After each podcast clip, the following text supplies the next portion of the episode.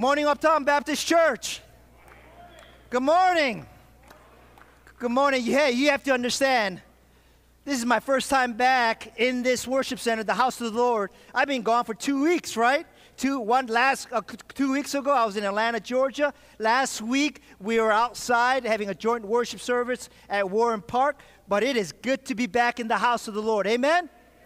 So you're gonna have to gonna excuse me today because I'm gonna be extra pumped up because I've been holding back for two weeks and I am ready to worship. Amen? And I hope all of you are fired up and I just can't wait for our dear, uh, dear brother Mike and the team to pump us up and to give praise and worship of our God who is worthy of our praise. Hallelujah. Amen. Amen. Let me pray and bless uh, and invite the worship team to come up. Father, Father, we thank you for you are a glorious, glorious God. And Father, thank you for sending your Son, Jesus Christ, as our Savior, as our King, as our Lord to die on the cross in order that we may have eternal life. So thank you for all that you do for us. Thank you, Jesus, how you are interceding on our behalf on the Father's side. Thank you, Holy Spirit, that you are with us here today to, to, to help us to give you to help to give praise to our Heavenly Father and to lift up the name of Jesus Christ. So, Holy Spirit, fill this room and come with power that everyone that is enters this room may experience the power of the Holy Spirit today. And so, Lord God, be blessed, be glorified. We love you. In Jesus' name we pray. Amen. Amen. Amen. Our God is good. And all the time.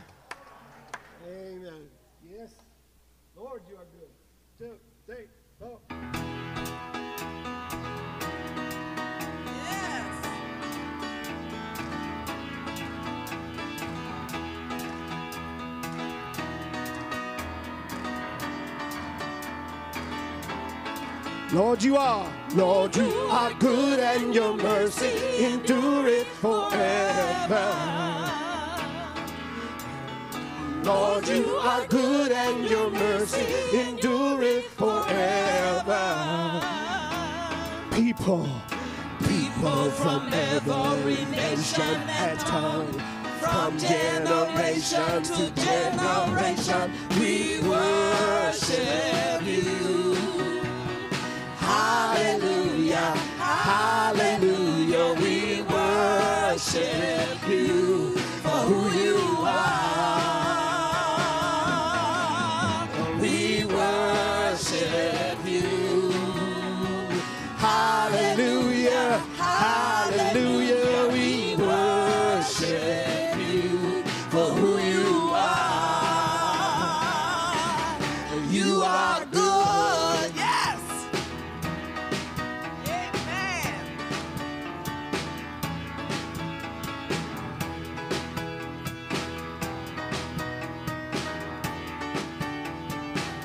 Lord, you are good. Lord, you are good and your mercy endureth forever. Lord, you are good and your mercy endureth forever. People, people from every nation and tongue, from generation to generation, we worship you. Hallelujah, hallelujah, we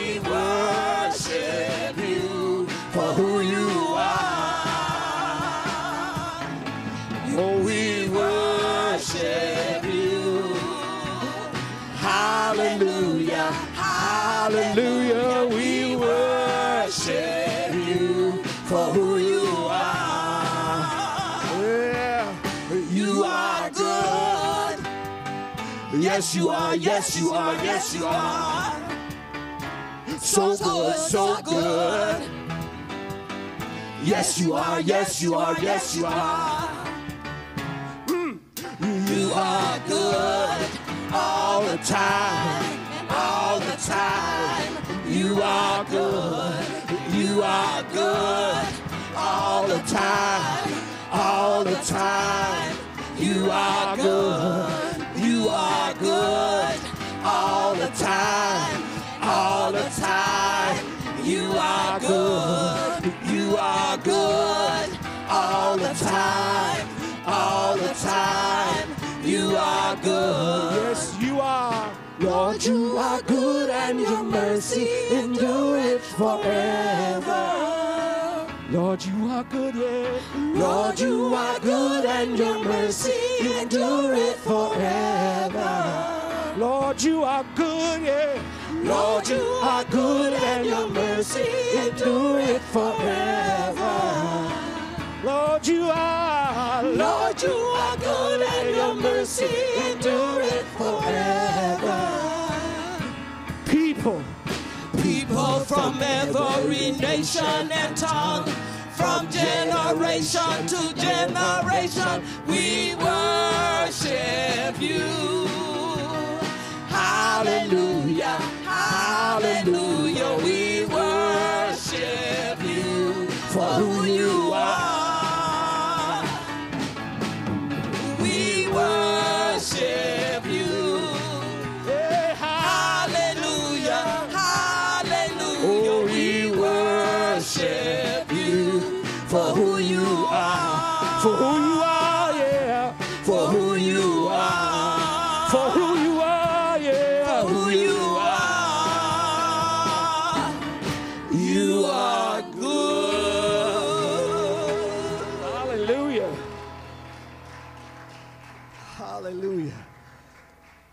This might be a new one for some of us, so let's just sing the chorus one time here.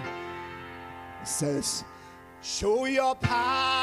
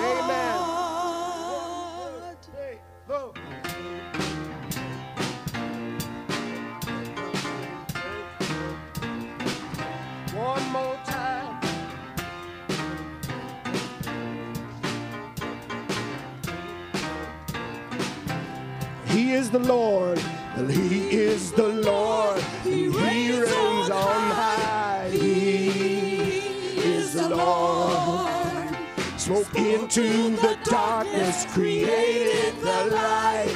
He is Lord. Who is like unto him, never ending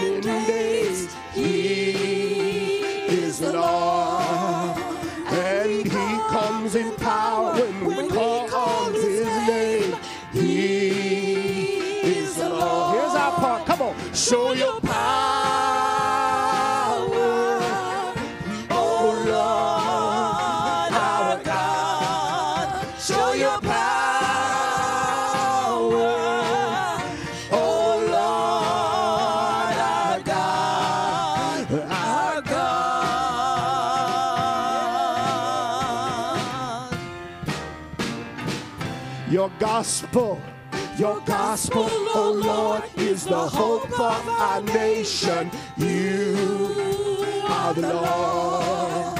It's the power of God for our salvation. You are the Lord.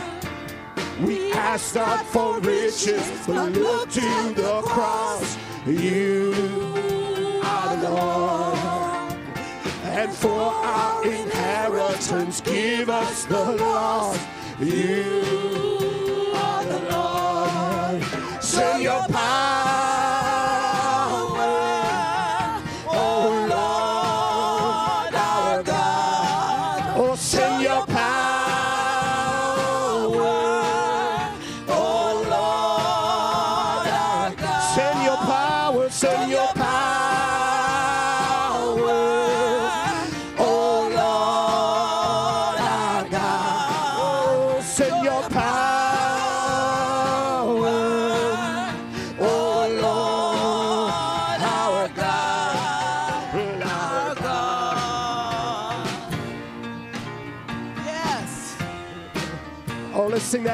Your gospel, O Lord. Your gospel, O Lord, is the hope for our nation. You are the Lord. It's the power of God for our salvation. You are the Lord. We ask not for riches, but look to the cross. You are the Lord. And for our inheritance, give us the lost. You are the Lord. Send your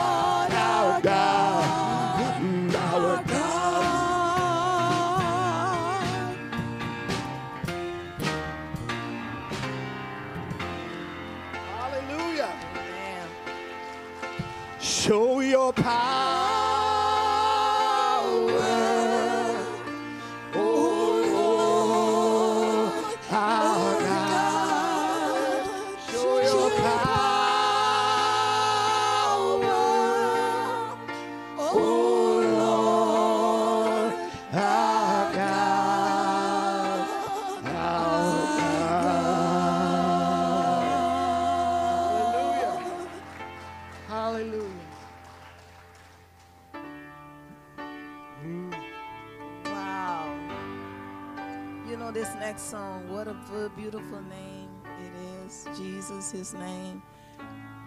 I get up in the morning and that song is always on my heart because his name is so beautiful.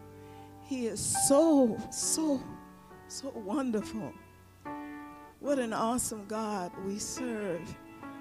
If you don't feel his Holy Spirit now, Feel His Holy Spirit coming onto you right now.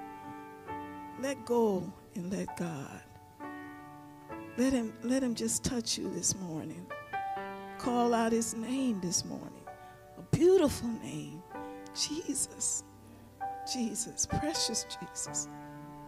He done, has done so much for us and brought us a mighty, mighty long way.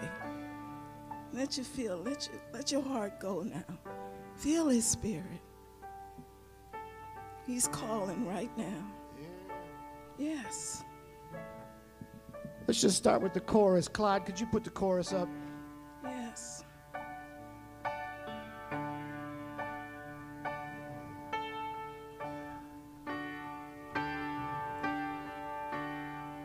What a beautiful name it is. What a beautiful name it is. The name of Jesus my King.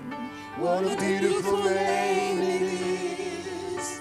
Nothing compares to this. What a beautiful name it is. The name of Jesus. What a beautiful name it is. The name of Jesus. Hallelujah. You are the Word. You are the Word at the beginning. One with God,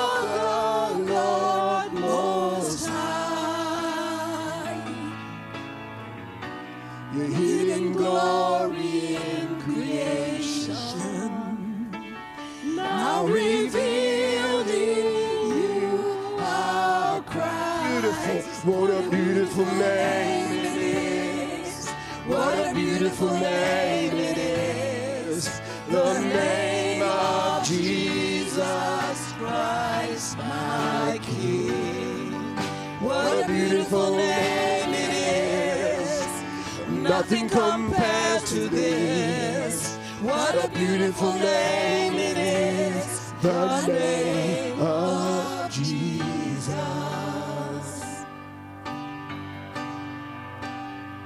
He didn't want heaven.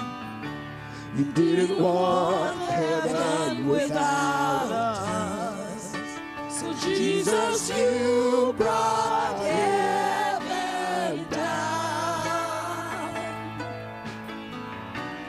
Sin was great, your love was greater. What could separate us now? What a wonderful name it is. What a wonderful name it is. The name of Jesus Christ, my King. What a wonderful name. Nothing compares to this. What a wonderful name it is. The name of Jesus. What, what a wonderful name it is. The, name, of Jesus. Death, death could not hold you. The veil tore before. You silenced the voice of sin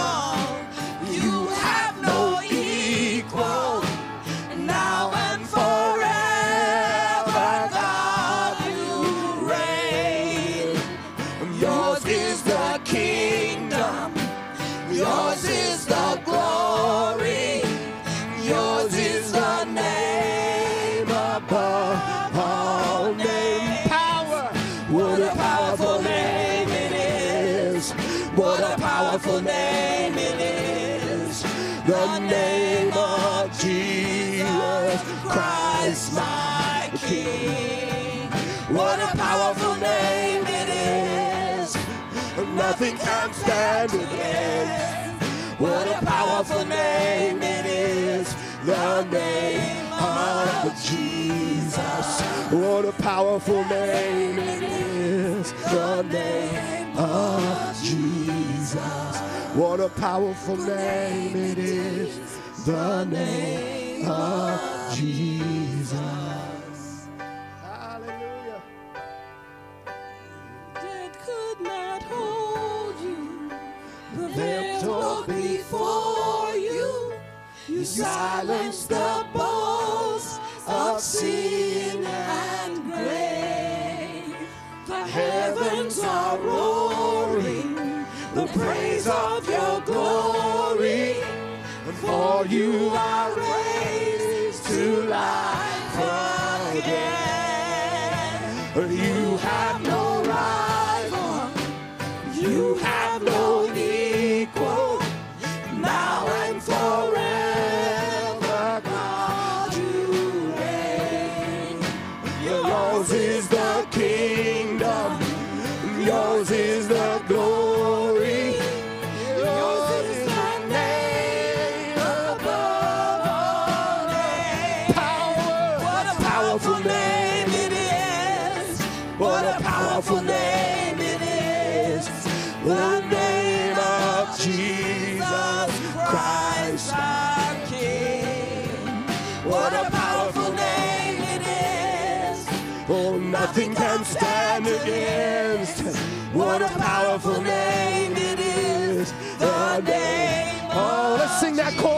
more.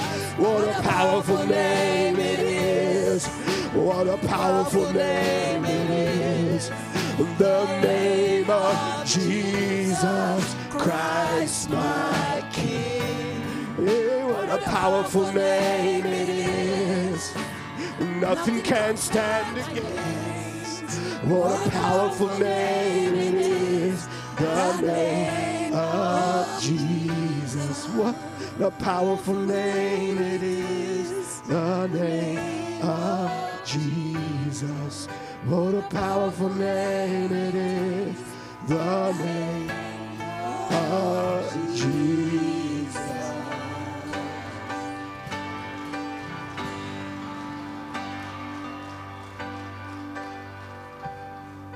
Hallelujah. Show your power, Lord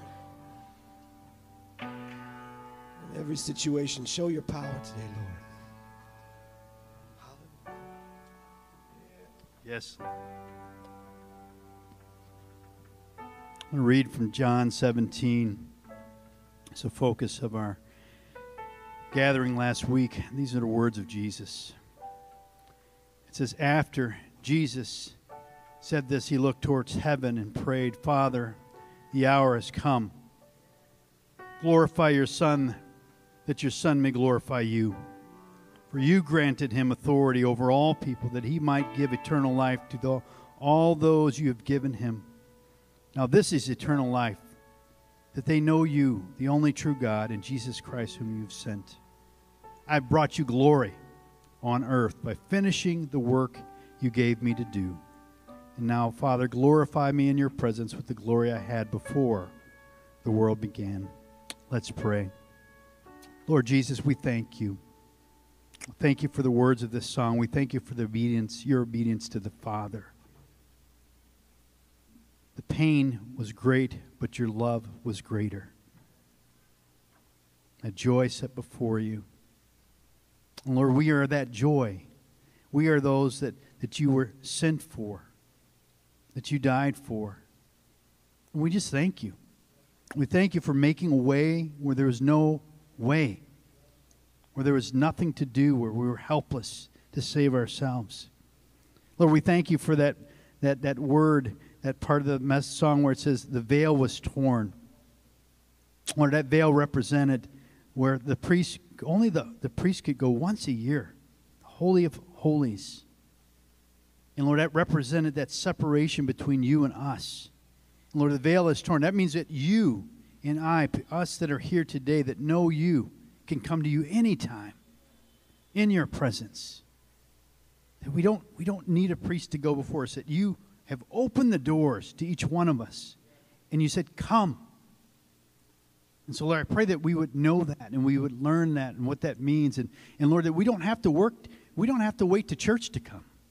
We can come every day, anytime. You're always there. So we give you the glory and we praise your name in Jesus' name. Amen. Amen. Amen. Oh, thank you so much for leading us in worship this morning. It's all about Jesus, okay? It's all about Him, and, and we want to keep that focus. Um, you guys can remain standing, and let's uh, let's take a moment to greet one another in the Lord. Uh, do me a favor, just as I mentioned this, um, and I mentioned this just to help our ushers, but make sure you keep your mask up above your nose. Appreciate that. But uh, let's wave one another. Make sure you greet the folks in the in the gym there, and uh, as well. But we are so glad to be, as Pastor Nick brought up, back in the house of the Lord here. So glad to have a little cooler weather, so we're not sweating so much, and so glad to have you all here. So welcome to our service this morning, and uh, I'm Pastor Mark Jones. I want to greet you and welcome you to Uptown Baptist Church. Uh, you go ahead and be seated. I want to I want to greet you and mention a couple of important things that are going on. And uh, first of all, welcome to the month of September, people. Okay, we're we have transitioning to September to cooler weather. I'm thankful for that, guys. It was an incredible month of ministry that God allowed in our church. You guys see some photos that are up there. Um, you know, we had the baptism at the lake last Sunday. Uh, we topped everything off with with a, a, a gathering. It's called Shalom Northside, and we partnered with 12 other Northside churches, four different ministries, gathered together for an outdoor worship service. If you were there, give the Lord some praise because it was really, really, really awesome. And I'm so thankful for those that were able to be there, for those who were able to watch online. Uh, I'll, I'll, try to get, get you guys some pictures. I was too busy enjoying the service to be taking pictures. It was it was amazing. Uh, then they served us lunch afterwards. But you know, here's what it is. Read John 17. Read John 17 because it talks about where Jesus said, I pray that they would be one as you and I are one. And what we're trying to talk about and what we're trying to demonstrate is the oneness that we have in Christ. That it's not Uptown Baptist Church, it's not Park Community Church, it's the church at large. And that we need each other. Amen? And so that's what it was all about. And we came together just to, to show that. And it, it blessed me in so many ways because the diversity that was there, oh my goodness. We had, we had brothers that were from Devon Street that are reaching Muslims and Hindus for Christ. And, and they were just excited to be there with us. I mean, we had, we had all, you know, every color, every creed. We were all there praising Jesus. And we were all there witnessing to whoever was there. Amen? And so we were just there just to bless the community and pray for Park because right now, I just mentioned this as a prayer need. That's where they're meeting. They have no place to meet when it, come, when it gets cold. And so we need to pray for the churches. About a third of the churches in Chicago generally meet at CPS schools, and right now those that's not available for them. So I mentioned that as a prayer need, but just want to praise God for that partnership we had, and we look forward. To, so many of you, when I talked to you, said, "When are we doing it again?" I said it'll come, but it takes a lot to put that together. But just praise God for that. So thank you for that. I want to mention that. I want to mention if you're here, you're visiting today, a guest today, or even if you're a regular attender, please fill out a welcome slip. If you change your address, your email, let us know uh, and stuff, and then let us know any praise reports, any prayer needs, so we can be praying for you. Uh, we have prayer pretty much every day, Tuesday through Friday. It's uh, from 7 to 8 p.m. And so uh, please fill this out and, and then uh, get that back to us. You can drop it off to the deacon uh, table back there, Mindy Cobb. If you can raise your hand, she's back there. And uh, you can meet her back there after in the service. Uh, take this out of your bulletin here. I want you to take this out right here. This is our, our youth newsletter for the month of August and September. And I want to highlight one, one a couple things, a couple things that are going on. Uh, Josh, if you raise your hands and stuff, and then you, if you're a youth in our youth group, please raise your hands. If you're youth around here, please raise your hands. They were there today. They were there. Some are out today. But anyway, all that to say is he's putting our youth to work. Okay, the youth group is not focused on Joshua Yoke. The youth group is focused on our youth and he's, he's showing them and giving them opportunities. So they, I, I encourage you to go to our ubcreal.org website and see the website that he had them put together. So they've done a great job. And then I want really encourage you to read this newsletter. And, and I wish Naya and uh, Jay were here today. Couldn't be here today, this morning. But Naya wrote an article that, that brought me to tears this morning because it's about grief. And, and many of us have gone through grief in this past year and a half. And, and we've been grieving together. Uh, yesterday, we, we celebrated, um, had a homegoing for Cynthia's mom, Doris uh, Reed. Uh, but, you know, we have to grieve together. And grieve is a natural process. We have to grieve. Anybody that says you don't grieve, and, and she, she addresses that in this article. Because Naya lost her dad in April of this year and, and it's it's the thing I love about this article is it's real. But she also talks about that God's going to bring you through as well. And she recognizes what God's doing and bringing her closer to her grandparents in, in the midst of it. But, you know, it's a process. And so I really appreciated this article when I read it this morning, and, and I encourage you to read it and just encourage our youth, pray for our youth. Uh, and then, you know, also to be sensitive to those in our body that are grieving because, you know, as she mentions in the article, it's not just that day, okay? People think it's that day and then they move on, but you don't move on. And, and so she brings that to light. And, and so encourage her when you see her next time you see her. But I just want to make you aware of that. And so, can you give a shout of praise for our youth and the youth ministry? We're just so excited about it and stuff. And uh, looking forward. And, and want you to know as well that we're planning on on taking that show on the road as well. We got to go to 920 Lakeside this week with Josh. We got to meet with Carol. And uh, we're going to be having uh, youth night with them very shortly on Friday nights. And, and our youth are going to be joining them and uh, ministering to youth there. And so, you know, it's not just about here, it's about taking it and ministering to the youth that are out there as well that need, need Jesus. Amen?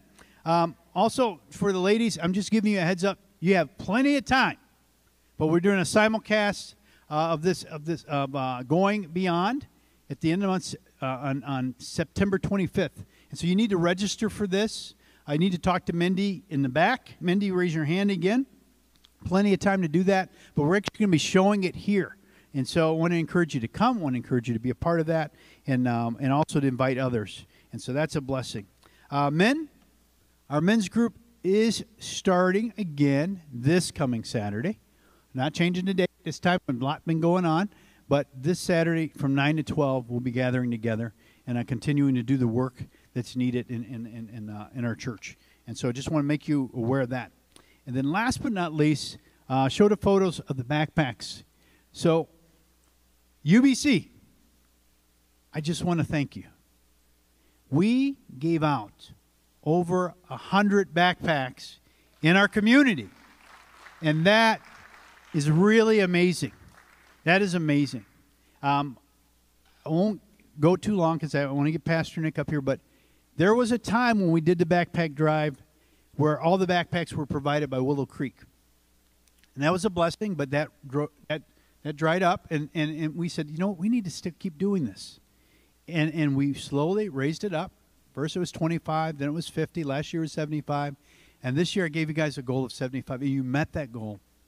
And, and we, Pastor Nick and I, and Joshua, on Thursday and Friday, we went to bless the schools. We hadn't been in the schools since COVID. We got to go to Courtenay Elementary School. We started out with Uplift down the street. Took them about 30, 34 backpacks. And, and a lot of you blessed us with backpacks for, for, for high school students, which are, cost significantly more. We blessed them with 34 backpacks over there. Got to meet Pastor, uh, I'm sorry, uh, Principal Graham and, and, and one of his leaders as well. They were so thankful to have those backpacks. But I want you to know, they said, we don't want it to stop with the backpacks. We want a relationship with you guys because we need you in our schools. We need you ministering to our youth. You know, we, we talked about the shootings a few weeks ago, or the shooting a few weeks ago. Uh, they opened up to us and said, some of our youth were involved in that. We need mentors for these young men because they, they are literally making choices of life and death right now. And they need someone that can talk sense to them. So, I mean, we left, you know, and, and we were blessed, Pastor Nick, right? We were blessed. And then on Friday, we, we said, Joshua's got to be a part of this. And he's off on Fridays. He came in. And so he went with us to Courtenay Elementary School, and then he went with us to McCutcheon. And, and, and, and the, the principal at, at, at, at um, Courtenay is born again believer. You know, she was, she was fired up. She was fired up. And, and, and same thing. Said, we, we, we want you to pour into our kids because they're kids. In, and in elementary school, you guys know we got to start early, right? Can't wait till high school. You got to pour them early. And so she was, she was excited, blessed them with, with backpacks as well. And then lastly, we went to McCutcheon. I told guys, we're going to McCutcheon, and this is kind of a drive-by because I didn't even get a time to call McCutcheon, you know? So it was a total surprise. And McCutcheon doesn't have a principal right now. We didn't know. I was wondering about that. That's why I was trying to look up principal. So they're without a principal. They had a vice principal. But get this the vice principals, vice principal, born again believer. And, and, and, and she, she was in need of encouragement for that day because you've been struggling being a believer in that system. And, and, and she said, God brought you today. And we even, we prayed for her. Laid hands, prayed for her. I was outside. We were all praying, and, and, and, and she was fired up. she was fired up. Might even apply for principal. But anyway, we, those, that's just what God did that day. I came home and I was, I was floating. I said, you know what? I experienced God. You talk about experiencing God's power. We experience God's power. Amen? And then Joshua can, all, can tell you. So I'm sorry I've gone on. Sorry I started preaching, Pastor. Got a little carried away. But uh, God, God is blessing. And so I just wanted to thank you and share with you how God is using what you did to bless others. And, uh, and just that's just going to continue. So anyway, all that to say, want to move on. Want to pray for the offering, and then we're going to invite up Pastor Nick as he he leads us in our next sermon series. And so uh, we put a put a dent in that deficit. We need to. We're down. We, are down to about 5K on, on it at this point. Need to continue to labor away at it, but but it was a good month for that. And so let's continue to be faithful in our giving. And uh, I want to ask you to bow our heads as we pray. Lord, we thank you for your goodness. We thank you, Lord, that it is all about you, Jesus. But we thank you that, Lord, Lord, we, we're not just saved to sit still, we're saved to be used by you. And so thank you for the opportunities you gave us this past month and even starting in the month of September to be used by you. And, and Lord, we want to reach people for you so that you might receive honor and glory, so that people might be in relationship to you. So use the backpacks, use the different events that you bring together um, to, to, to use us to be a blessing to our community that all may know you. Lord, we thank you for the offering uh, that we're about to see. Lord, pray for those that would go online and UBC Real and give online in that way. Pray for those that would put it in the mail slot. Lord, that would put it on the, on the receptacle in a mail slot on the way out. But Lord, thank you for your people that give and uh, as we depend on, on their tithing and their giving, so we continue to do the things that you called us to do. We give you the glory. We give you the honor. We give you the praise because you are worthy. Make us one as you and the Father are one. And uh, Lord, we look forward to this sermon series, Lord, from the book of Acts. We pray this all in Jesus' name. Amen. Amen. Let's welcome up Pastor Nick Kim as he brings the word today. Thank you, Pastor Mark. I had to turn on the fan next to me because I'm fired up this morning. Amen? But I don't want the, the fan to cool me down, but I know that the Holy Spirit will continue to fan that flame. You know, uh, three weeks ago, we, drove to Atlanta dropping off our daughter, Rachel. Uh, you know, it was a sad moment, but at the same time, it was an exciting moment because she's starting a new journey in her life, a new chapter. And thanks for your prayers. She's doing well. Uh, she's meeting good friends, and her roommate is a Christian and uh, from a Christian family. And check this out, just a really a side note, how God works and how God orchestrates these things. You see, uh, her roommate, her parents, their prayer was that that uh, the uh, uh, her daughter's their daughter's roommate will be a Christian. And so they were praying for that. They were praying, and uh, they're from Naperville, and uh, before the school started, Rachel and um, her, they met for lunch and they were talking and she shared, she said, you know, my prayers, prayer and wish was that you would be a Christian. And Rachel kind of smiled and she says, actually, I'm a PK. And then the, the, roommate replied and said, she laughed. And says, my parents are going to laugh and they're, they're going to be really joyous. And uh, before the school actually started, to G and, and uh, her, her, mom, uh, they, their, uh, her mom, and they talked, and they really were thankful that, again, is from a Christian family. You see, this is how God works. Amen?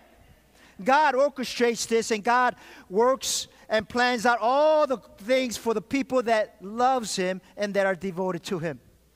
But one thing that I've noticed is this driving to Atlanta, Georgia, it's about 12-hour drive.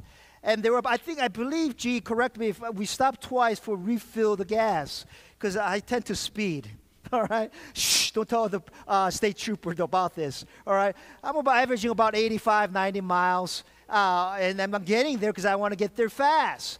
But what happens if you drive that fast, if you drive, the rule is if you drive past 55, what happened? You burn more gas. You burn more gas. And as I burn more gas because I'm speeding, I have to stop more often what? To refuel. And this is when my sermon, a sermon of our pastor mind comes thinking. This is a perfect analogy. Because you know what? Some of you been in Uptown Baptist Church for a long time, amen? And some of you have been burning a lot of gas. And as you are burning a lot of gas, some of you need to stop and refuel. And you need to get rekindle that fire, rekindle that passion. Because I suspect you don't have to tell me this, but I suspect that some of you are burned out. Amen? Some of you, you're, you're, you need to stop at God's station and get refueled. You need to stop at God's station and say, God, you need to fill me up with your Holy Spirit. I know the Holy Spirit is there, but I need more power. I need more fire in me because, again, I was listening to a song this morning in the office. I was going to the memory lane, and I, I, I like this song that uh, from this one song in the past that I listened to you know, in the 80s, and it says, Light the fire again. Light the fire again. And perhaps some of you need to pray that prayer, and you need to go on your knees and literally go on your knees and say, Lord, light the fire again. Light the fire again. What happened to the passion that I once had? What happened to that fire? What happened to the zeal that once I had? Lord, renew it. Restore the joy that once I was experiencing. Because lately, I have no joy. Lately, that fire has just kindled out. And my calling, And the Lord who brought me here to this awesome, fabulous, glorious Uptown Baptist Church, amen, said, You need to fan that flame, brother. And I'm going to fan that flame. And I'm going to fan that flame. Amen? Come on, church. And that's what we're going to do. And that's why I'm so excited to start this series. As you know, I'm always excited, but I'm especially excited about experiencing God's power.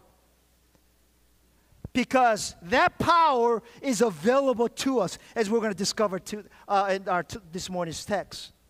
All we got to do is receive it. All you got to do is receive it, because that power is available.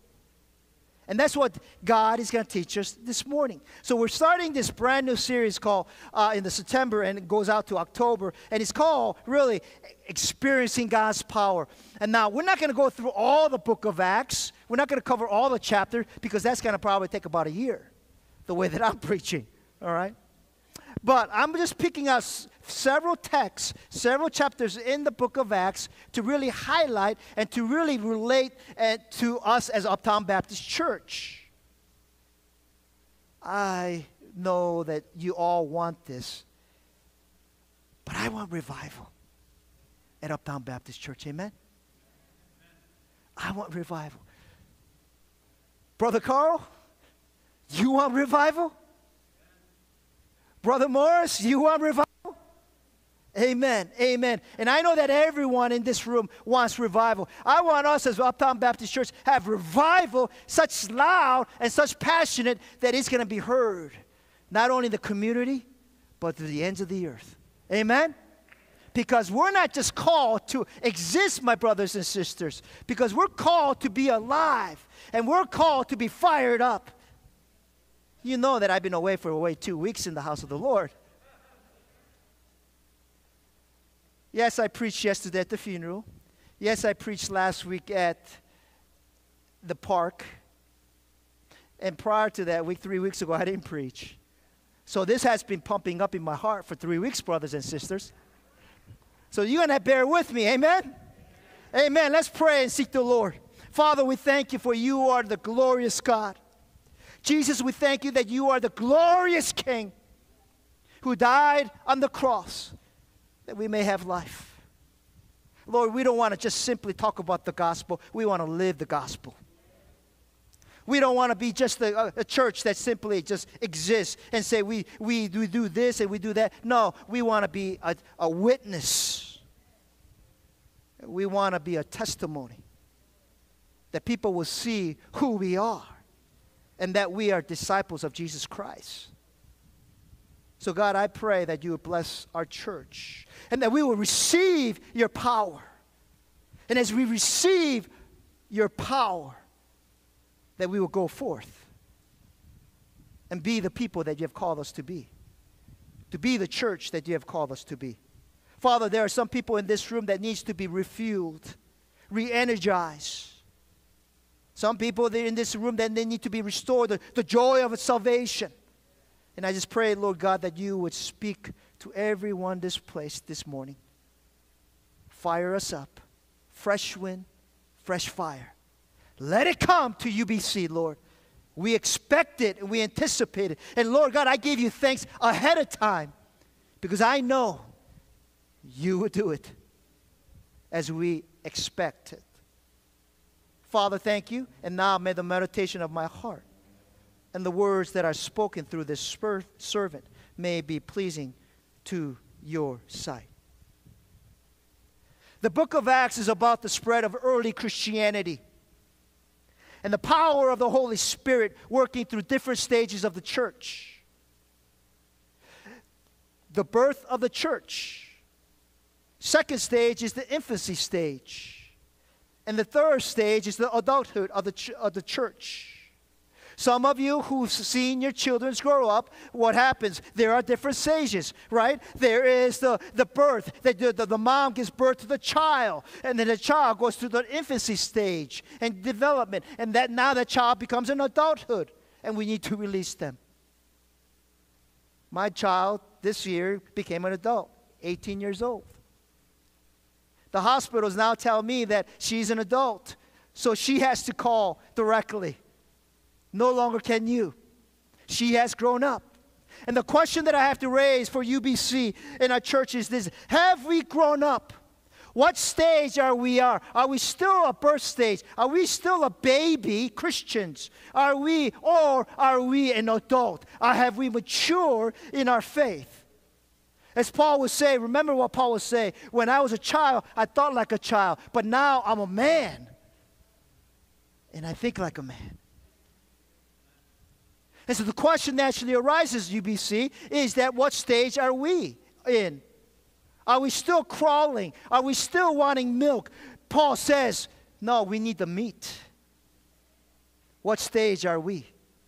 And that's the question that you, you need to ask yourself personally. What stage am I in terms of my walk in faith as a, a follower of Christ? Am I still taking milk versus taking meat? Do I still think like a child or do I think like a mature man or a woman? And as a church, we need to ask that question Are we still a baby Christians doing baby stuff as a church? Or are we, have we grown and become mature and we act like faithful men and women who are mature in Christ? Amen?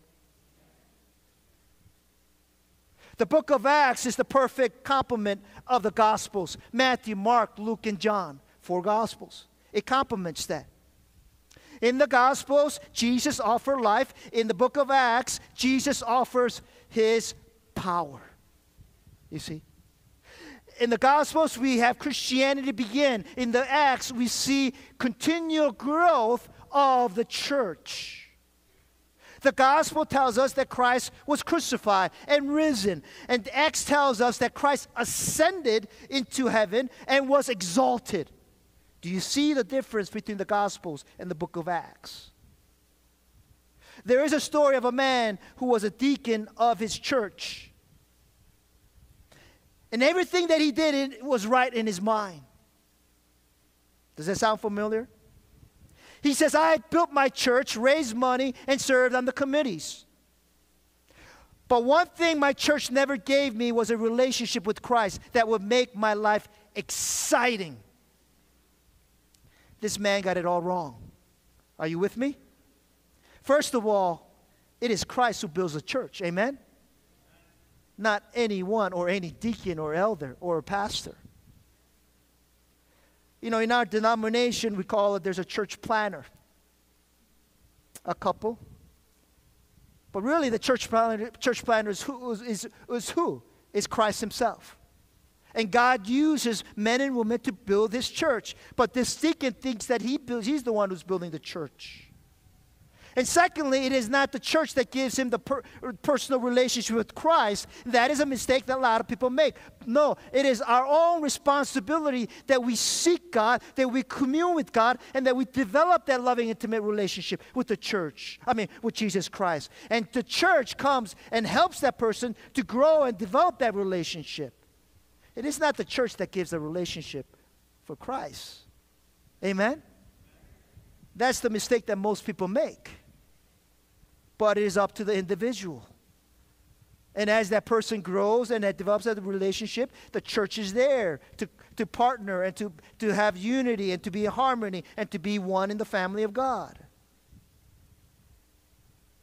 Having a wrong view of who Christ is and the church made this man bitter. Did you hear the tone of his voice? The church never gave me a life that is exciting or worth living. It's not the church. Having the wrong view made this man bitter toward the church and life. Instead of having an exist, exciting and vibrant and thriving life, only Christ can give that. Today, we have many people believe the church is irrelevant. The younger generation, and including the older generation, believe that the church is re- irrelevant. Sometimes when I talk to people, I said, I don't go to church anymore. I don't want to go back. It's not practical, it's not relevant for me. It has nothing to offer for me. Again, the person has a wrong view. People who believe that the church is irrelevant believe that they have the wrong view of the church. And when you have the wrong view of the church, ultimately you have the wrong view of Christ. And that's the problem of our world today. People have the wrong view. Therefore, I am thankful that we have the book of Acts that teaches us what it means to have a proper and healthy view of the church. And that's what God is going to teach us today and throughout this series what a healthy church ought to look like its mission and purpose. What is the mission of UBC? What is the mission or what is the purpose of UBC? What is the purpose and mission of your life? Is it to work 40 to 50 hours a week? And you're exhausted at the end of the end of the week, and you're tired, and you're and, and you just want to relax. And, and when your family said, "Let's do something," you said, "I had 50, 60 hours a week, and I'm exhausted. I'm brain dead. I just want to be a couch potato and watch my sports." Is that what is all about? I believe, yes, we're called to work. I believe that we're faithfully to cur- called to work and work hard, but I believe there's a deeper calling in that. Amen? And so the question again I have to ask you, and beginning with me, is what is your mission? What is your purpose in life? What is it? Furthermore, what's the purpose and the mission of UBC. I believe with all my heart the world needs the church desperately. Do you? Amen? So this morning, as we study the book of Acts, we will discover what's our purpose and mission as Uptown Baptist Church. Amen? Are you excited to learn about that? Amen? Some of you need some caffeine. Come on now. Now, the author of Acts was written by Luke. You all know that. He was a physician. He began, he begins this uh, book by with the reference to the book that he already written, and that is what? The life of Christ, and we call it the Gospel of Luke. It's the third book of the New Testament, Matthew, Mark, and Luke. The Luke is the audience is to the Gentiles, to, to the Gentiles. Matthew, however, he was specifically wrote it to the Jews. So when you look at Matthew, it's, it's not very detailed as Luke. Luke is very detailed because he's writing it to the, uh, the Gentiles, whereas Matthew is writing it to, to the Jews, Jews who already knows all this history. So Matthew does not go in depth as like Luke does. But Luke is the one who wrote the book of Acts. And so it begins. Notice in verses 1 and 2, Luke says this In my former book, meaning what? The Gospel of Luke. Theophilus, now, let me press the pause button there. Who's Theophilus? Why would he name, uh, write this book and he says Theophilus? But the interesting thing is that we don't really know who Theophilus is. Nothing specifically was written about him. But some scholars says Possibly he was a Roman officer or high ranking official in the Roman government. That's it. And so you kind of, you know, touching your hair or scratching your head is why does Luke mention his name? I don't know. I'll be honest with you. And scholars don't know. And so we leave it at that. All right?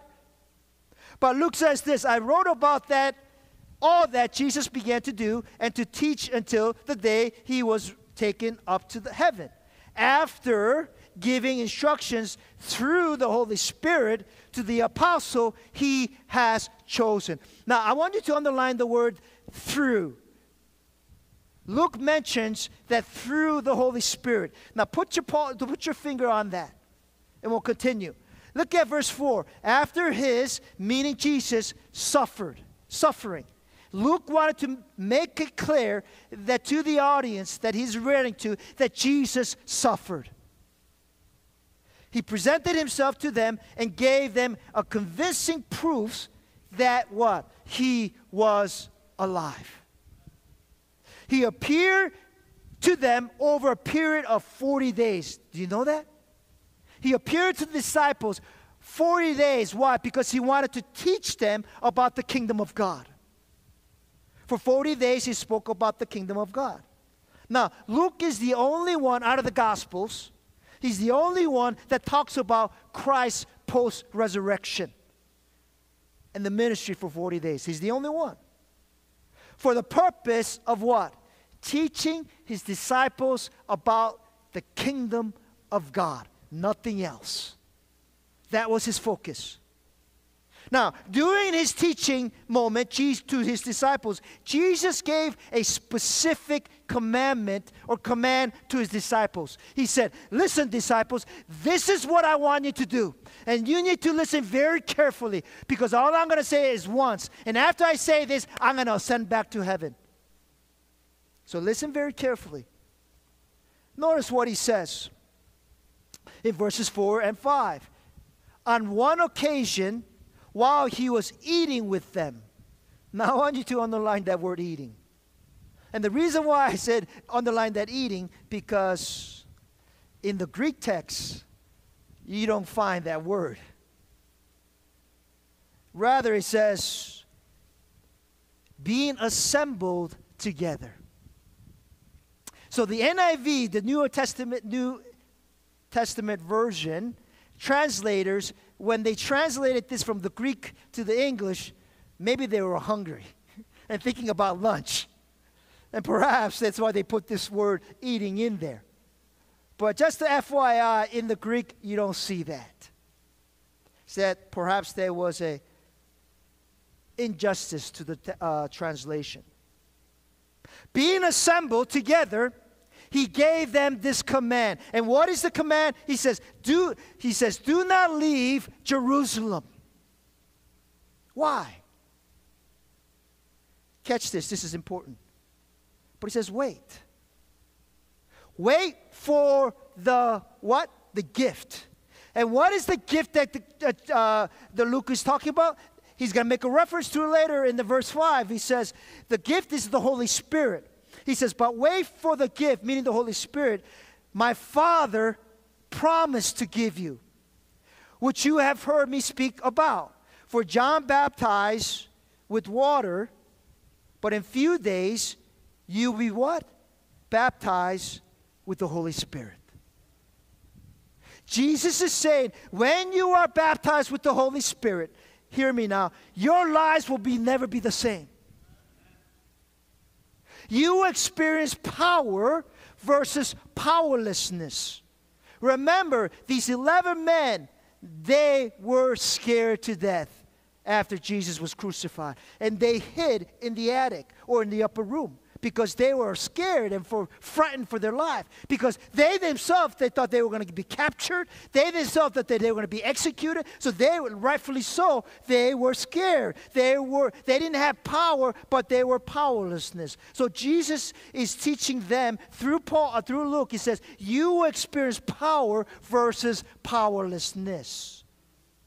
And you experience boldness versus timidity because these 11 men, they were timid.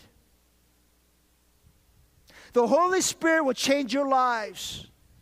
Your lives will be filled with the power of the Holy Spirit. And that is what Jesus was t- telling his disciples. Not yet, because you don't have the power yet. Not yet, because you're still not bold yet. Not yet, because you're still not cor- courageous yet. You need to wait. And this is a, a good uh, uh, a reminder for all of us that we have the power and we have the boldness because the Spirit of God is with us. And we need to be reminded that. And I'll talk about that a little further, a little later, more, more later. But this time, the disciples were wondering, what kind of supernatural power is Jesus talking about here? Peter was probably thinking to himself, would I be able to walk through walls like Jesus did? Remember, if I take you back to the memory lane in John, remember when Jesus uh, uh, went to the disciples, he didn't knock on the door and he says, It is me, Jesus. He didn't say, Open the door. But what, what, did, he, what did he do? He says, He was kind of showing off a little bit, right? He didn't say, Let me in. He just walked right through the wall. And the disciples were like freaking out, like, what the? You know? He said, I am he. You know? He says, Let me show you who I am. And so Peter, remembering that, he's like, Would I be able to walk through walls like Jesus? Because remember, I also walked on water. I also walked on water until I took off my eyes to Jesus and I started to sink. And I cried like a baby to Jesus, Save me, save me, right? Would I be able to do that? Is that what supernatural power is? What would our be what would our responsibilities be? What would our duties be? The disciples would be given a mission with incredible power. But Jesus, looking into their eyes, and he says, But wait. But wait. Why? And we will discover that. Jesus says, Don't leave Jerusalem until what? You receive the power of the Holy Spirit. You see. Because without the power of the Holy Spirit, we all will be ineffective. Without the power of the Holy Spirit, I cannot preach a sermon. Without the power of the Holy Spirit, Mike and his praise team cannot lead us into worship. Now, some of the disciples were probably thinking, Jesus, what are you talking about? We are ready. You fired us up. I am ready to go. Let's do this thing. But, brothers and sisters, there will be times when God tells us, not yet. And He says, wait upon me. In the past, I planned out ministries and I was all ready and I was all fired up and ready to go. But at those times, there were moments when Jesus said, Nick, Nick, Nick, Nick, no, not yet, not yet. And the reason why he says not yet is because you planned it out according to your own finite wisdom. You planned it out with your own strength or with your own understanding. But until you get it, until that it is not about you, but it's about the Holy Spirit empowering you to do the ministry, you are not ready to go forth or go yet. And that's what Jesus was reminding the disciples. You have not been filled with the Holy Spirit yet. And with your own finite thinking and with your own finite understanding, you can't do this thing. So wait. And as you begin to understand who am I and who are you, then you'll be ready. As soon as Jesus was done teaching them around the, the Holy Spirit, the, the disciple raised a question. Notice in verses 6 through 8. He says, Then he gathered around him and asked him, Lord, are you at this time going to restore the kingdom of Israel? Now, if I was Jesus, I would be pretty impatient by now. And I'll be, in, I'll be frustrated. And I will say to the disciples, What? Don't you get it yet? You're thinking I came to just restore the kingdom of Israel, just the nation of Israel? You got it all wrong. That just shows how narrow minded you are and unwise you are and finite you are. You're only thinking about nation of Israel. And Jesus said, I came not to save Israel only, but I came to save all, all earth. Amen? And that's the problem with churches today. We are narrow minded and we only think in the box and we only think about ourselves, just like the disciples. Because if we're like disciples, we want to say, God, when are you going to restore the kingdom of UBC? Are you, are you hearing me? And Jesus said, No, no, no, no, no. He don't get it. So you see the, the, the, the limitness and the narrow minded of these disciples, thinking only of nation of Israel. And this is how Jesus replies. He said, You know what? You got it all wrong and you don't understand what I'm about, so I'm not even going to go into the details. And that's why he says in, in following verse, he says, but you will, but he says, you know what? He said in verse 7, it says to them, it's not for you to know the dates or time or the dates that the Father has set by his own authority. And he says, let's move on. Jesus, right here, is basically saying, the Father will restore the kingdom. Besides, you don't know what that means. So you don't have to worry about that now. Instead, listen to what Jesus says in verse 8. But this is what I want you to focus on. He says, But you will what? Receive power when the Holy Spirit comes on. You. Let me press the pause button here again. The Greek word for receive is lambeo, which means accepting what is available. Did you catch that?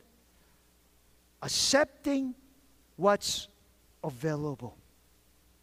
My dear brothers and sisters, what is available for you and I to receive is the power of the Holy Spirit.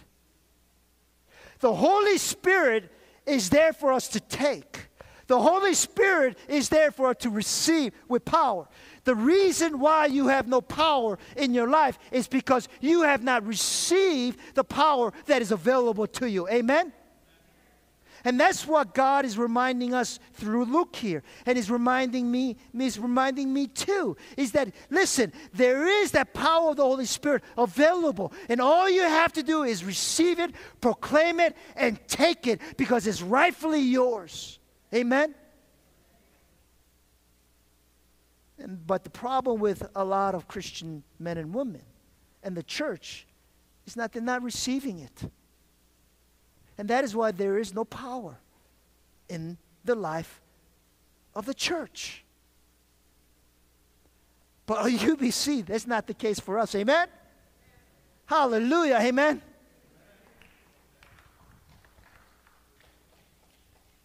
Notice Luke says this in verse 7. He says, and you will be my witnesses. And you will be my witnesses. I'm sorry, verse 8. You will be my witnesses in Jerusalem and in all Judea and Samaria and what? To the ends of the earth. These words were the final words of Jesus before he ascended to heaven. Did you know that? Verse 8 is the last words that he spoke to his disciples and that he ascended to heaven. So you better believe these words of verse 8 is very important because these were the last words of Jesus, and we will discover that more. Now, verse 8 is the key I read from 1 through 7 because it is the main highlight, main focus. The, verse 8 is the key of the entire book of Acts. And here's the reason why it is the key of the entire book of Acts. Because this is what Jesus says You, you will be my witnesses. You will be my witness. We are to be the witness for Jesus Christ. Amen. In the book of Acts, this word is, excuse me, this word is repeated. You know how many times? 39 times. So that means it's pretty important, isn't it? You stress the importance of it and you repeat yourself maybe three or four times because you want to stress how important it is and you want to make your point clear. But it's not only said it three or four times. But it says what? 39 times. For example, in chapter 2, verse 32, in later chapter, Luke says this God has raised this Jesus in life, to life, and he says, and we are all witnesses of it. Here it is. Our mission, please listen carefully. Our mission and purpose is this to be his witness. That is the mission and the purpose of our church. That is the purpose and mission of your life and my life. And the question naturally arises, brothers and sisters Am I being a witness? Am I being an effective witness of Jesus Christ in my neighborhood, in my workplace, in the places that I go? That is a question. Now, how can we be effective witness? Because that is our mission. That is our purpose. How can we effectively communicate the gospel? If I ask, this is a rhetorical question. If I ask all, any of you after the church service, explain the gospel to me because you need to explain the gospel. You need to have it in your mind and how, because Peter says what? Be prepared in season, out of season. When someone asks you in your neighborhood, in your, in your, in your apartment or in, your, in the grocery store or wherever you're at, and they said, explain the gospel to me. Can you explain the gospel? Can you articulate it in an effective way? Let me communicate to you clearly what the gospel is. And this is a reminder for all of us. The gospel is this Jesus Christ is God who was born again, excuse me, born through a virgin birth. He died to pay for our sins on the cross. We call it the cross of Christ on the Calvary on Friday. And what? On the third day, he resurrected.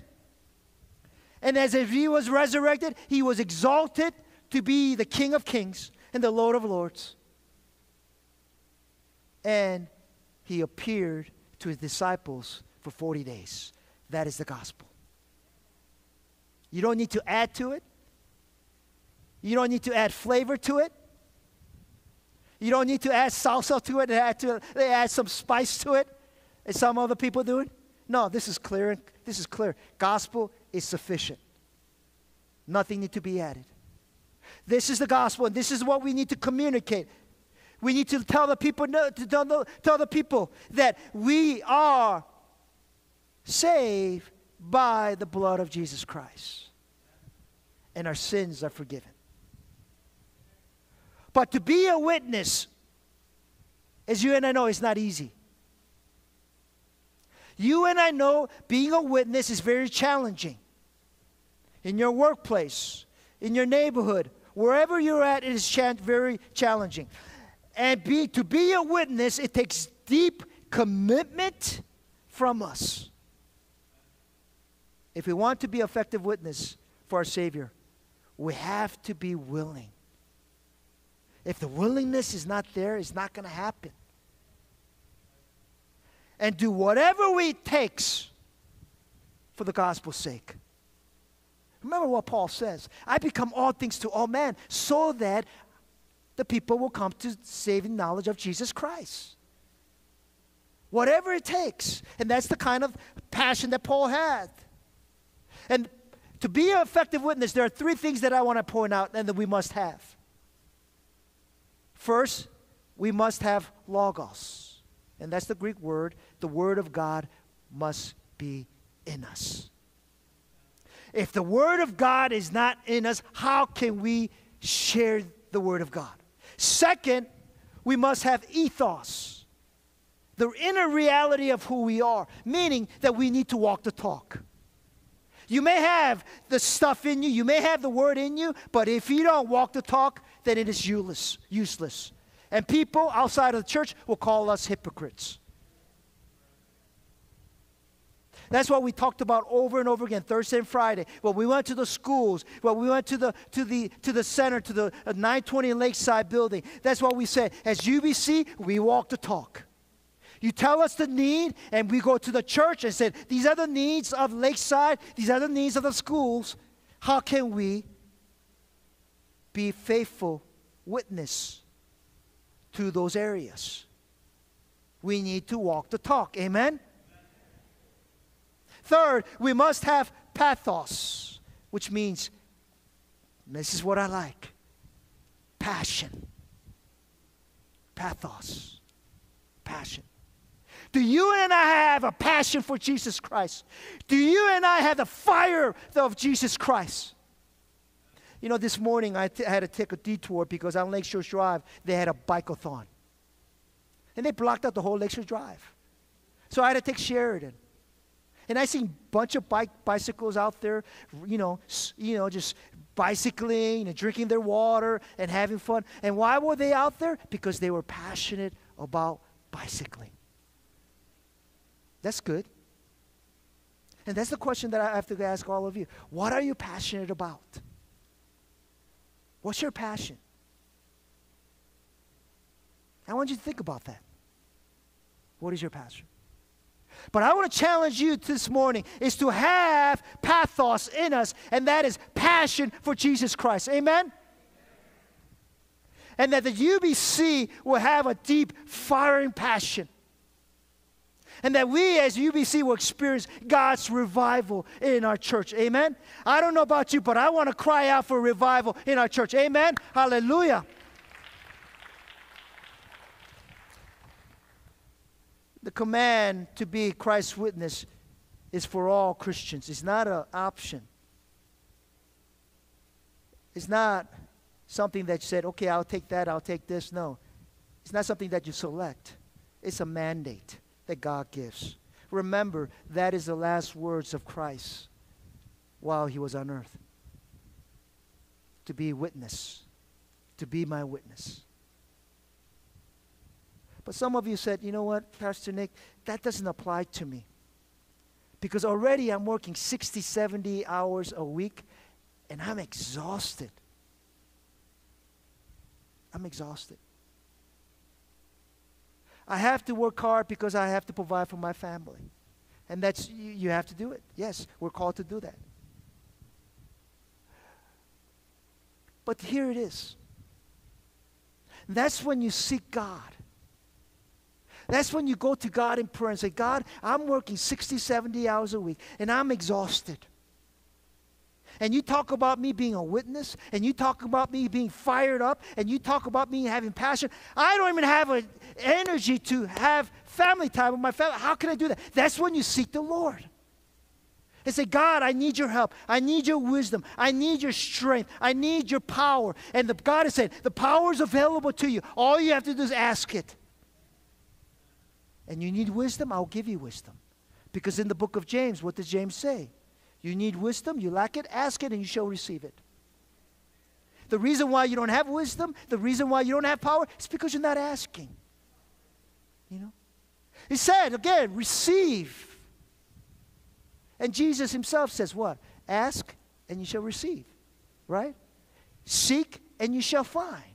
Knock and then you shall be open to you. So do you, do you think that Jesus is kind of giving you a, a baloney stuff? No. God is, Jesus is giving the truth. He said, Seek me and you will find me. Knock at the door of the kingdom of heaven, and the kingdom of heaven, the door, the gates will be open to you. And ask whatever you need, and you will receive it. So, my point to your question or raising the question. I don't have time. No, you need to ask God for it. And if you don't have passion for it, ask God for that passion. One of the student, Moody students came and visit, I believe, two, uh, was it a week ago, Pastor Mark? Uh, and there were two students, and Pastor Mark and I were talking in my office.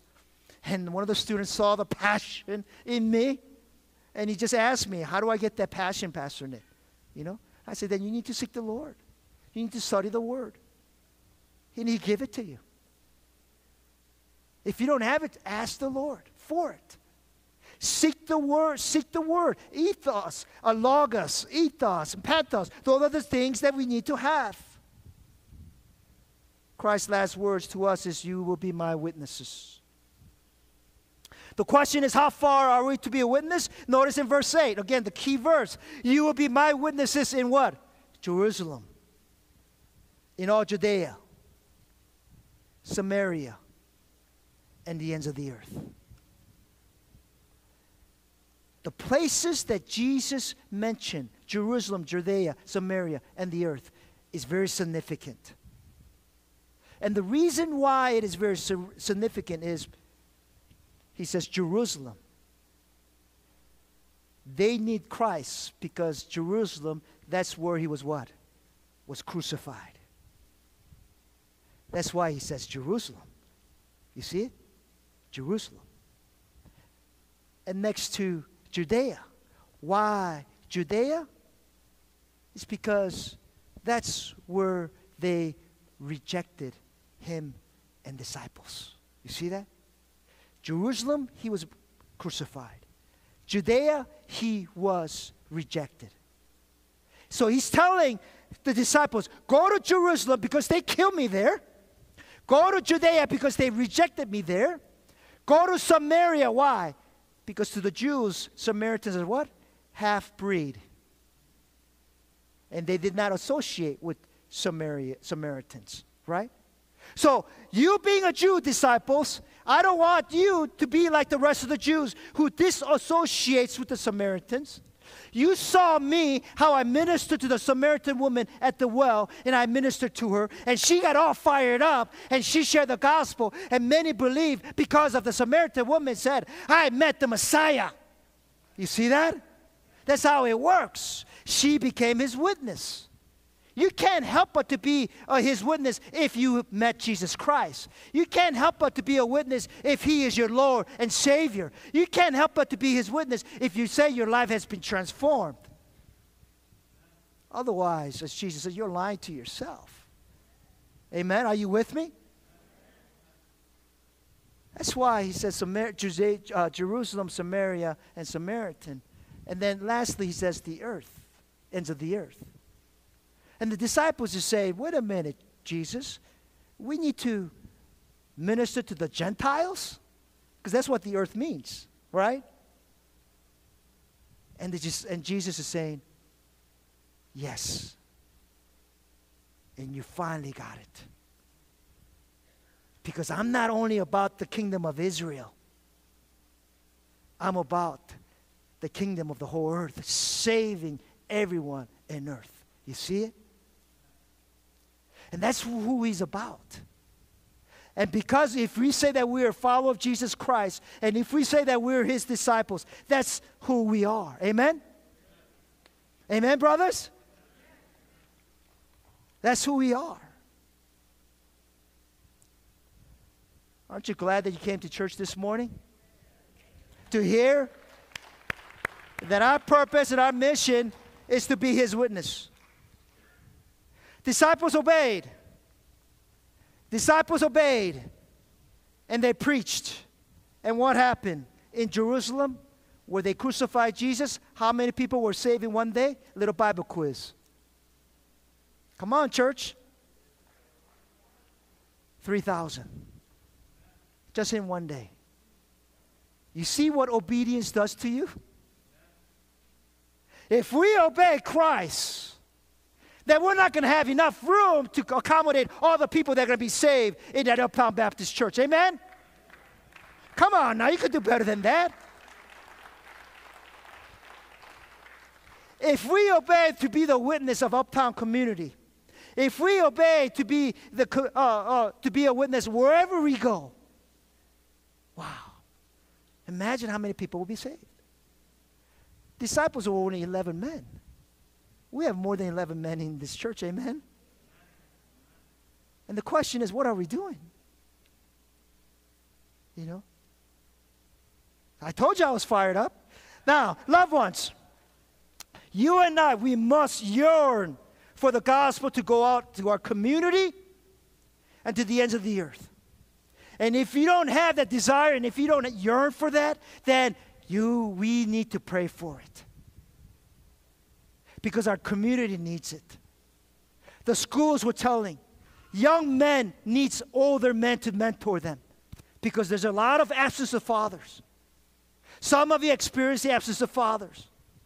Some of you ex- experience the absence of authority. And that's why the young men and women are living the way they are because there was no a sense of authority watching over them. Some of you who are retired, some of you who have time, or some of you that need to make time to need to mentor these young men and women because they need it desperately. Amen? And UBC can provide for that. We are to pray for the people who are within our reach and missionaries over their seas. Do you know, as a church, we support seven missionaries overseas, plus two with International Mission Board. Brothers and sisters, we're called to be a mission church. Amen. We're called to be a mission church. Amen. Can I get a hallelujah? Amen. Jesus calls us to be passionate about it and have a sense of urgency because the Lord is coming. Amen. The Lord is coming, and we have to have a sense of urgency, and we need to go out there and to be His witness. And we cannot take anything into this world because Job says, I came naked into this world, and I'll go naked out into this world. But you and I can take the people that we brought into the, into the kingdom of heaven. Amen? How many people are you going to take to the kingdom of heaven? Amen? I want to take a lot of people to kingdom of heaven. So they call me, You're my brother. You're my brother and my sister. Can we sing that song? You know? That will please God. That will please God. Whether we are healthy or not, whether we are rich or not, whether we are honored, honored or not, our deepest desire to, is to be follow God's mission in our lives and in our church. You may say again, I can't do that because I'm not an extrovert like you, Pastor Nick. And, the, and to that, I'll say, You're right, you can't do that. But only God can do it. What is impossible for man, it is possible what? For God. And He made you like that because He will receive the glory and honor. Not you, not me. Again, our eyes is ought, ought to be Jesus. He says, You will receive power when the Holy Spirit comes on you. The Greek word for power is dunamis, and that's where the, the word we get dynamite, right?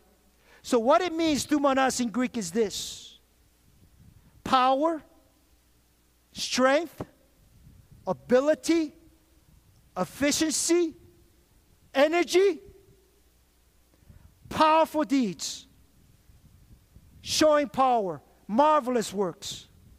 That's what you will receive if you will receive and ask Jesus Christ. And if you receive that kind of power, tell me that you can't do it. When the Holy Spirit comes, there will be power, and there's nothing that you can do. There were three men that I was discipling on Thursday nights. And I was discipling them because they lived in the city.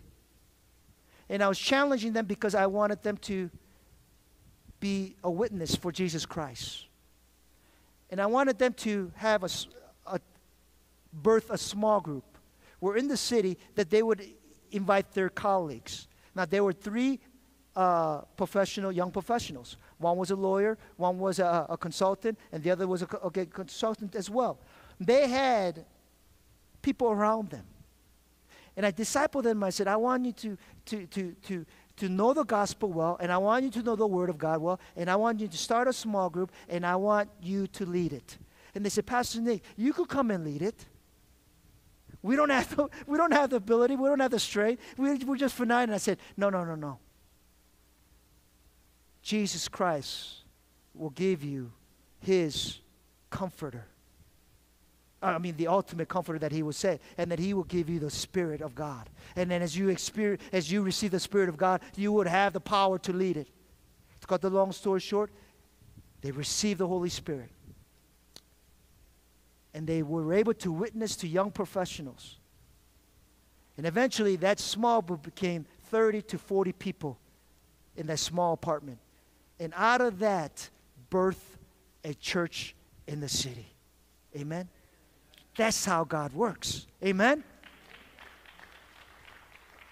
So don't tell me that you cannot do it. Amen?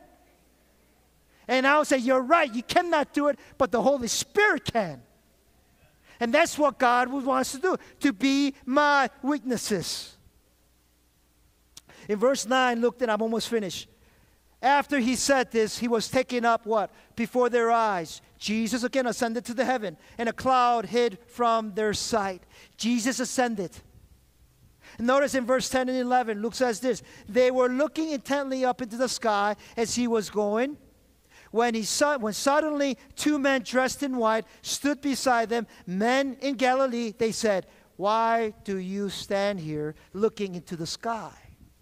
The same Jesus who had been taken from you into heaven will what? Will come back. Will come back. And this is so important. Jesus Christ will come back. Do you have a neighbor that does not know Christ? Do you have a family member who do not know Christ? Do you have a coworker, employee or employee do not know Christ? What happens when Jesus comes back? Are you the only one who's going to be taken up to the heaven and you leave your coworker, you leave your friend, you leave your family, you leave your neighborhood behind and you only go to the kingdom of heaven when Jesus will come back? Is that fair? Can I say this? Can I say this, church? I think that's being selfish. Are you with me? Amen? Is that what Uptown Baptist Church is about? No. Say it with me. No. That's not who we are. We are to be his witness. In closing, Jesus gave us the mission, and it is very clear. And it is to be his witness, to be the salt and light of this world. And Jesus said, You need to be fired up for it. And you need to have a sense of urgency because He's coming back. That's who we are as a church. That's our purpose and our mission. Amen? Let's pray. Father, we thank you for your word. We thank you that you remind us why we exist as a church. Not simply to exist, but to be alive and to be a thriving, growing, passionate, fired up. A church that experienced your revival. Lord, we're crying out for revival at UBC. Give us the revival. Help us as a church to have a sense of mission and purpose. I pray for those who are tired and exhausted, that their tank is empty. I pray that my brothers and sisters will go to God's station and fill up with God's power. Renew the joy, renew the fire, renew the passion. And Jesus, we know that you can do that. So I pray that you would do your work. In the holy name of Christ we pray. Amen. Amen. Amen.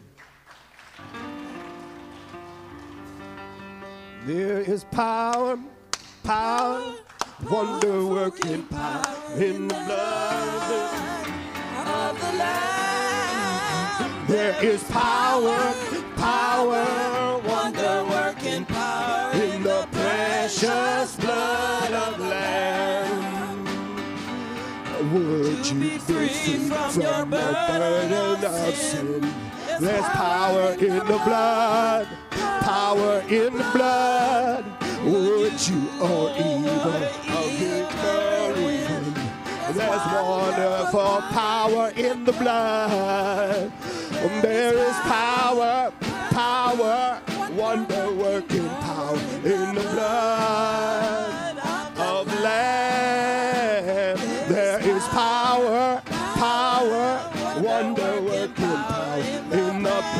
precious blood of the Lamb. Would you be free from your passion? Would you be free from your passion and pride? There's power in the blood, power in the blood. Come for a cleansing to Calvary's tide. There's wonderful power in the blood. There is power. There is power, power, wonder working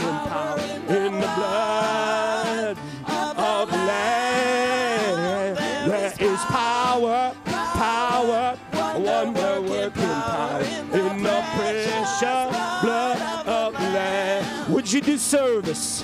Would you do service for Jesus, your King? There's power in the blood, power in the blood. Would you live daily His praises to sing? There's wonderful power in the blood. There is power, power, wonder working power in the blood the There is power, power, wonder working power in the precious blood of Lamb. In the precious, in the precious blood of Lamb. In the precious, in the precious blood of the Lamb.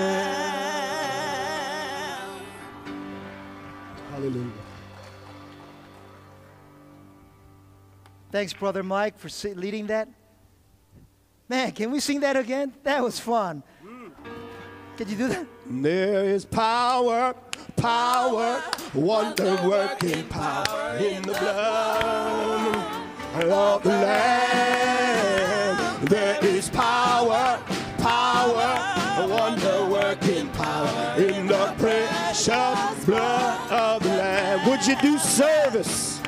Would you do service for oh, Jesus, your King? There's power in the blood, power in the blood. Would you live daily His praises to sing?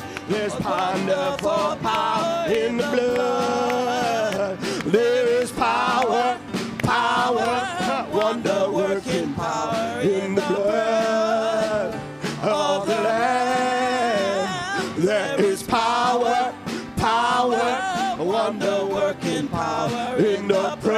precious blood of the Lamb. In the precious, in the precious blood of the Lamb. In the precious blood of the Lamb.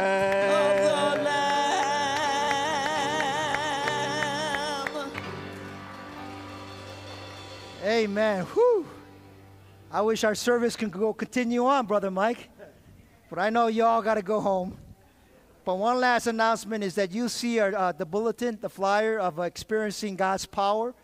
You know what to do. You have it. We have more on the back. If you want to uh, pass it out, hand it out to your neighbor or your coworkers or whoever may be. You're standing in a grocery line and someone's behind you and you feel like that person needs to know the Lord and just turn around and say, hey, this is what our church is about and we're doing this. Hand it to them. Amen? So take the flyers and do that to be a witness. I pray and hope that we go out this week, even afternoon, this afternoon. I believe God will give you an opportunity to be his witness.